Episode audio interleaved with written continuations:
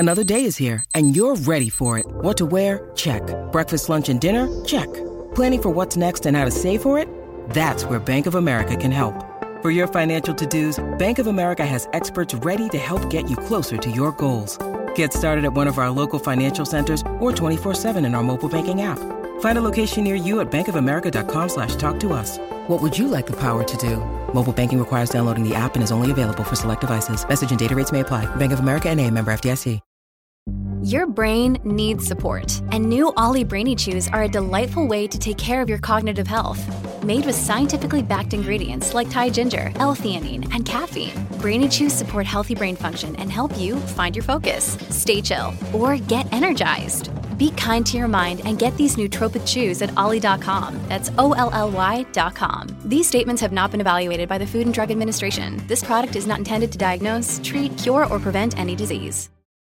It's a Minimalist Monday edition of Optimal Living Daily, episode 2229, Resigning from a Culture of Busy, by Juliana Poplin with NoSidebar.com, and I'm Justin Mullock. Happy Monday, happy Martin Luther King Jr. Day, and welcome back to Optimal Living Daily, where I read to you with permission from the authors. So with that, let's get right to our Minimalist Monday post and start optimizing your life. Resigning from a Culture of Busy, by Juliana Poplin with NoSidebar.com. Recently, our family went to a community event at a local garden. First, we meandered through the gardens as the kids looked for statues on their scavenger hunt. Next, the kids used their creative talents as they painted on a large canvas. The outlines of shapes were largely ignored in their quest to spread as much paint as humanly possible. Later, we went to various tables with crafts, activities, and information about local businesses, groups, or clubs. One was offering a jewelry-making craft. My older daughter asked to make one, so I went along with her. The woman at the table asked if I would be interested in joining the group she was representing. Not one to mince words, I said that we weren't interested. I mentioned that I hardly ever signed my kids up for after-school activities because we don't like having a full schedule. She replied that I could just drop her off since it sounds like I'm already so busy. It was at this point that I clarified my statement. I told her that, no, it isn't that we are already busy, it's that we don't want to become busy, and that's why we don't do these extra things. We are intentionally unbusy. Her expression reflected her confusion at what I just said. No response. Our society is so used to the idea of busy that it makes people uncomfortable to consider the possibility of intentionally choosing not to be busy. It's not normal. We fill our schedules without even realizing what's happened. We sign on to things without knowing why we are doing them. We go with the flow of what other parents do, what friends do, or what our family does, without stopping to ask questions. Do we want to be doing what we're doing? If not, why are we? This isn't to say we should only do things we enjoy. As a parent, I do many things I don't like doing. At times, we should do things that make us uncomfortable because it helps us grow. We need to be thoughtful in our choices. We sign on to do things with no good reason. It's a reflex to say yes. We want people to like us. We want to be helpful. We want to fit in. Everyone else seems to be busy, so certainly we should be too. Unless, of course, you don't want to be. If you're tired of keeping up with the culture of busyness and want to resign, you need to, number one, consider your motives. Number two, have clear priorities and boundaries.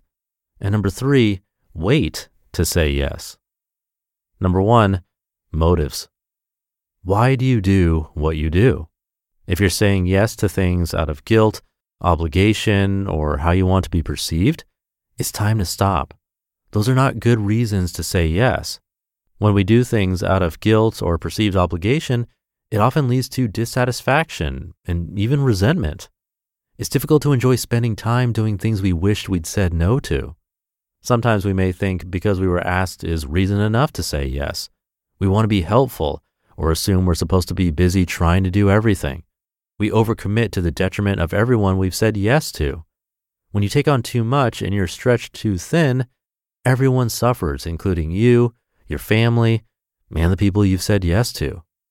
Other times we choose to have very busy schedules because we've let it define us. When we continue to pour ourselves into tasks, we can take our busyness on as part of our identity. But be warned, tying your self-worth up in the things you do will leave you worn out. If you're tired of feeling busy and overcommitted, take time to look over your schedule and ask what your motives are for each of the items listed. It may be time to let some of them go. 2, have clear priorities and boundaries. It becomes easier to say no when you are clear on your priorities and boundaries. When you've decided as a family that you will have dinner together 5 nights per week, then any opportunity that conflicts with that becomes an easy no. That isn't to say you won't be tempted. Sometimes great opportunities arise that you do want to add to your schedule. Be wise in doing so. Don't constantly make exceptions, or your boundaries have no meaning. Be clear on what your personal and family values are. Protect your time. The world will fill your schedule up until you're drained and exhausted. Choosing to let go of busyness will mean you get used to saying no and saying it often. Don't apologize for owning your schedule and choosing margin. Give yourself permission to live your life and to choose appropriate and healthy boundaries. And 3, wait to say yes. To prevent overscheduling, wait to say yes to anything. Make a rule that you cannot say yes to any event, obligation, or commitment without considering it for a set period of time. It's easy to say a quick yes without considering the implications, but when you've said yes to something, you by default are saying no to other things. If you're a people pleaser who is used to saying yes, this will be a greater challenge. Creating this habit will help you get your time and life back. After all, how you spend your time is how you spend your life.